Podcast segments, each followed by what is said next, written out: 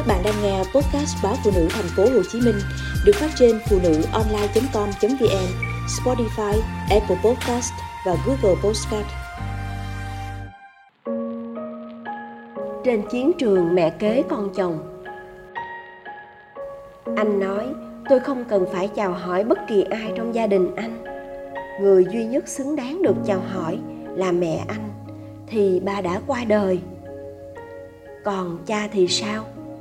Câu hỏi còn ngập ngừng, thì anh tuôn ra luôn. Cha gửi anh về quê ở với ông bà nội.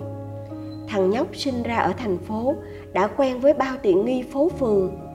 Đùng một cái vừa mất mẹ, và mất luôn không gian sống quen thuộc. Thằng nhóc trở nên rụt rè, nhút nhát, luôn sợ hãi một điều gì đó rất kinh khủng sẽ đến với mình, như đã xảy ra việc mất mẹ, và mất luôn sự quan tâm chăm sóc của cha khi đó, thằng nhóc mới 7 tuổi. Niềm mong ngóng cha ngày ngày cho nó chút sức sống, để rồi nó lún sâu hơn trong cô đơn. Sau từng ngày trôi qua mà chẳng thấy cha đâu. Chiều tối nào, nó cũng nhìn ra cổng mà hỏi bà sắp về chưa? Ông nội ậm ừ trong cổ, còn bà nội thì đánh trống lãng, bằng cách suýt xoa về món ăn nào đó chiều nào bà nội cũng bày chuyện xay bột làm bánh hoặc sàn sảy đậu để nấu chè. Sau này nó mới hiểu ra là bà nội hay bày chuyện vào cuối ngày để lôi kéo đứa cháu côi cút xúm xích bên bà mà quên đi nỗi chờ mong. Và có lẽ bà già nhà quê nghĩ là những món bánh, món chè nhiều đường ngọt lừ đó có thể bù đắp cho tình cha mẹ yêu thương, ngọt ngào mà đứa bé nào cũng đương nhiên có được. 7 năm sau, cha trở về cùng với người đàn bà có một thằng con riêng, kém nó một tuổi, tên hùng. Thành ra, nó có một đứa em trai từ trên trời rớt xuống. Nuôi con người ta mà con mình gửi nội thì cũng kỳ. Vậy nên, cha đón nó về ở cùng. Hồi đó, nó chưa hiểu thấu lòng dạ cuộc đời, nên người lớn sai đâu làm đó sung sướng ngây ngất trước mỗi lời khen ngợi. Cha giao cho nó nhiệm vụ kèm cặp thằng em trai học hành. Nó tự hào lắm vì được làm thầy. Vụ thầy trò đó khiến cha và mẹ kế ghi được điểm cộng trong mắt mọi người. Chứ sao, có được mấy gia đình con riêng hai bề mà đầm ấm vậy? Hồi đó nó gây thơ lắm. Càng được khen ngợi, nó càng ra sức kèm cặp và chiều chuộng thằng em không chung chút máu mủ cho tới khi nó lớn khôn và hiểu ra mình chỉ là công cụ của cha và mẹ kế. Tôi không muốn anh buồn, tôi không muốn phải nghe giọng điệu dịu cợt mỉa mai khi anh kể về gia đình mình. Vậy nên tôi cố tìm ra những điểm sáng cho anh vui. Ừ tuổi thơ anh may mắn có được ông bà nội cưng chiều quá chừng. Đâu phải đứa nhóc nào cũng được bà nội nấu chè cho ăn từng ngày và rõ ràng là việc học hành của anh được chăm sóc chu đáo. Nếu không thì sao anh làm gia sư cho hùng được? Nghe tôi nói, anh nhún vai, phẩy tay, tỏ ý chẳng cần tôi an ủi. Nhưng đến lúc bàn chuyện cưới xin thì không thể không chào hỏi. Đó là một chiều cuối tuần mát mẻ, thích hợp cho cuộc gặp gỡ đầu tiên. Bước qua cổng ngôi biệt thự rộng lớn tôi nhìn thấy những chiếc xe đạp và xe máy dựng ở góc sân. Anh cười nhếch mép. Lũ học trò của thằng hùng đó. Tiền bạc mẹ con nó bòn rút, đủ để mua du thuyền, mà bày đặt diễn trò dạy kèm tại nhà cho thiên hạ thấy là nó có việc làm đó em. Kẻ bị anh buộc tội bày đặt diễn trò, chào tôi và nói thật nhanh trước khi phóng lên lầu. Xin lỗi, không cùng mẹ tiếp chị ngay lúc này được vì đang giờ dậy. Câu nói khiến tôi dò đoán hùng, không thuận thảo với cha. Chẳng hiểu có phải đọc thấu ý nghĩ trong đầu tôi, hay đã quen với việc đứng giữa những thành viên không thể gắn kết. Mẹ kế của anh nhanh nhảu phân bua, bác trai đi công tác từ hôm qua cháu à. Nếu biết, bà vội ngừng lại như lỡ lời. Nếu biết gì, tôi rơi vào căng thẳng vì âm thanh giọng nói buộc tội của anh, vì sự so sánh giữa người phụ nữ ân cần, đầm thắm trước mặt và người phụ nữ gian ngoa, khôn khéo qua lời kể của anh. Thường ngày, nhà mình hay làm bánh, mà sao hôm nay tủ lạnh trống không vậy gì? Cả trái cây cũng không có chút nào là sao?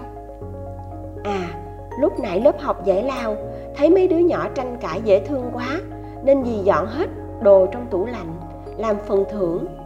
May mà còn mấy trái chanh.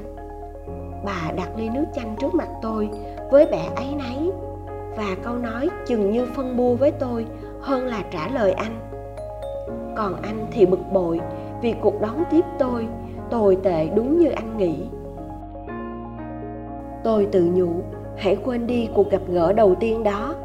Đã biết về gia đình của anh từ trước, nên tôi không để mình buồn. Nhưng dù sao thì đó sẽ là gia đình chồng của tôi. Thông tin của mỗi thành viên trong gia đình đó, bằng cách này hay cách khác bay đến với tôi. Bữa cơm trưa văn phòng, đang tám chuyện trên trời dưới đất, bỗng một người kêu lên.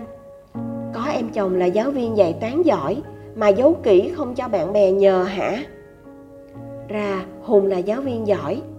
Đồng nghiệp nhờ tôi xin cho đứa em chuyển học lớp của hùng cú điện thoại nhờ cậy lan man một hồi, thì hùng nói, hôm đó, cả nhà ai cũng ấy nấy cũng tại anh hai không báo trước, mong được lần sau đón tiếp chị chu đáo hơn.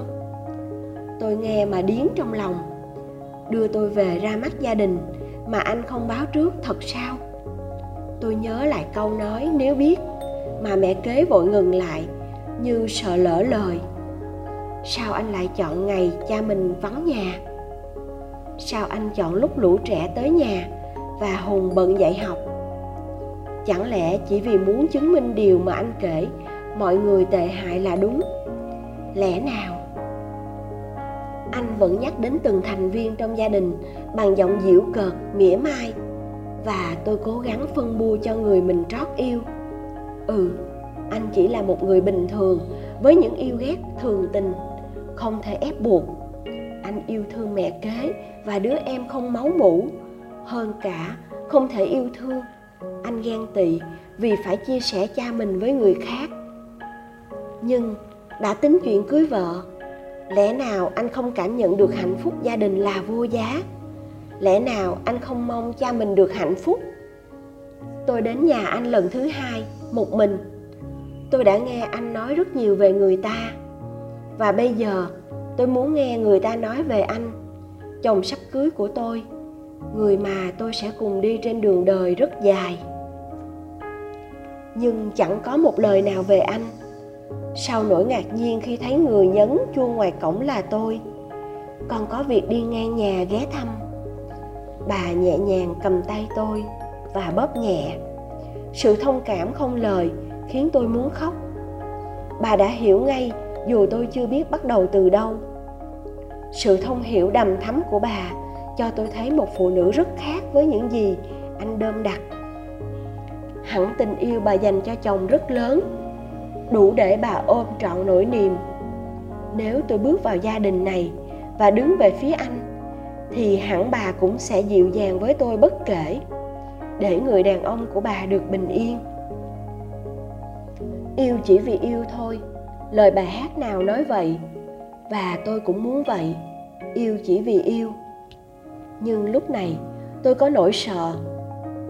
Nếu mình lỡ yêu một người quá ích kỷ và vô cảm, tôi nghe nói có những đứa con khăng khăng không chịu cha hoặc mẹ mình đi bước nữa.